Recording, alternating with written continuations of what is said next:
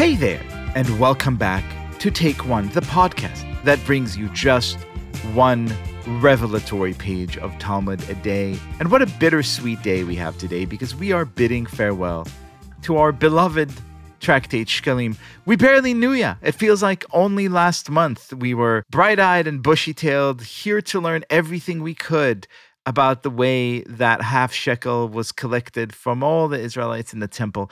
And yet we are at the end of the journey. And when a journey ends, just like a journey begins, we call one man, one guide, one friend, one wise rabbi who takes us by the hand and walks us on this journey to discovery and wisdom. He is, of course, your friend and mine. David Bashevkin, how are you? What a joy, and and what a bittersweet joy, and that's also a form of joy, saying farewell for now to our lovely, quirky Masechta, the tractate of Shekalim.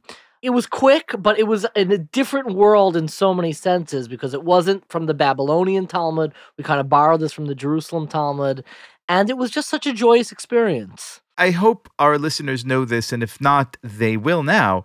Every time we finish a tractate, you write a sort of summary meditation in Tablet Magazine about the tractate.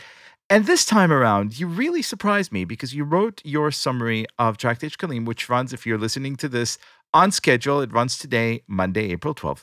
You made this claim, which is a stunning claim any day of the year, but particularly three days before tax day that not only is Tractate Shkalim a sort of a love song to taxes, but it actually made you fall a little bit in love with taxes yourself. Explain yourself. So there's something really amazing, and it's kind of the final note of this very tractate, which is the very theme of what Shkalim is all about is the capacity to access that sense of unity and peoplehood by everybody contributing equally by everybody being a part of building an edifice where no one has a greater share in it than anybody else, and nobody can give less than that minimal requirement of that half shekel. And it's kind of in total distinction to the philanthropic world that we all live in, where there's, you know, every Jewish organization, every organization, Jewish or non Jewish, has their own like tiered system and the names that they give each donor and the names on the building.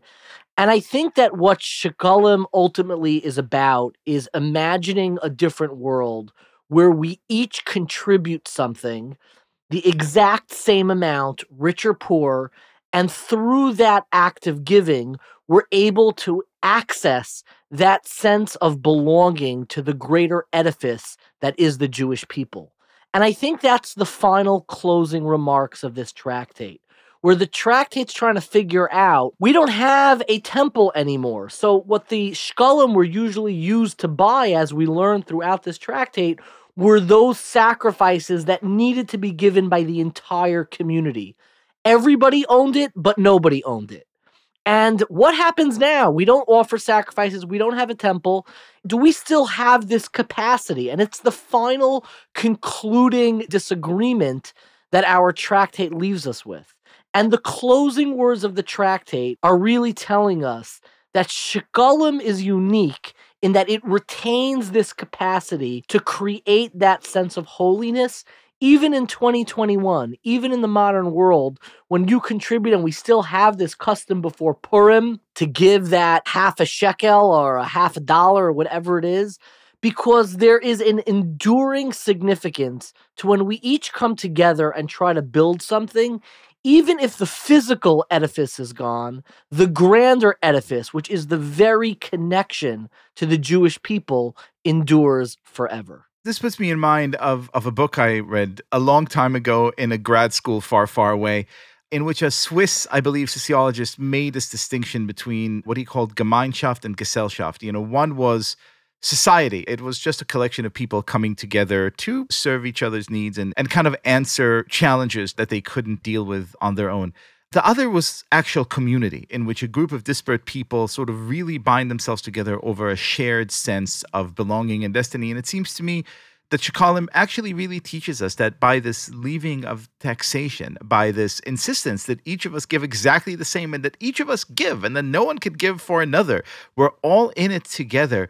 There's something so beautiful and communal building about it. And as always, Rabbi Bashevkin, we are grateful to you for being our guide, and we will see you tomorrow to start a brand new tractate. Absolutely. And if we remain connected through learning of Tractate Shekalim, I have no doubt that our bonds of affection to this tractate will continue to give us strength to our journey to our next tractate. Thank you so much, Liel. And so before we say goodbye, do us the honor of saying the words that we say at the end of every tractate that we conclude.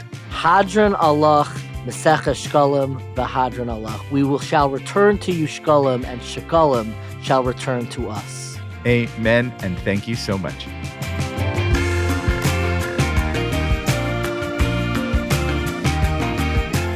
This has been Take One, a production of Tablet Studios. If you enjoy this show, and I hope you do, please go and rate and review us on iTunes or whatever platform you use to listen to podcasts. Each week, we'll be releasing new episodes Monday through Friday, covering the entire weekly portion of Daf Yomi. I'm your host, Liel Leibovitz, and our producers are Josh Cross, Sarah Fredman Aeder, and Robert Scaramuccia. For more information, go to tabletmag.com slash take one or email us at takeone at tabletmag.com. You could find us on Twitter at takeonedafyomi or join our Facebook group by searching for Take One Podcast. I hope we've made your day a little bit more Talmudic, and we'll see you again soon.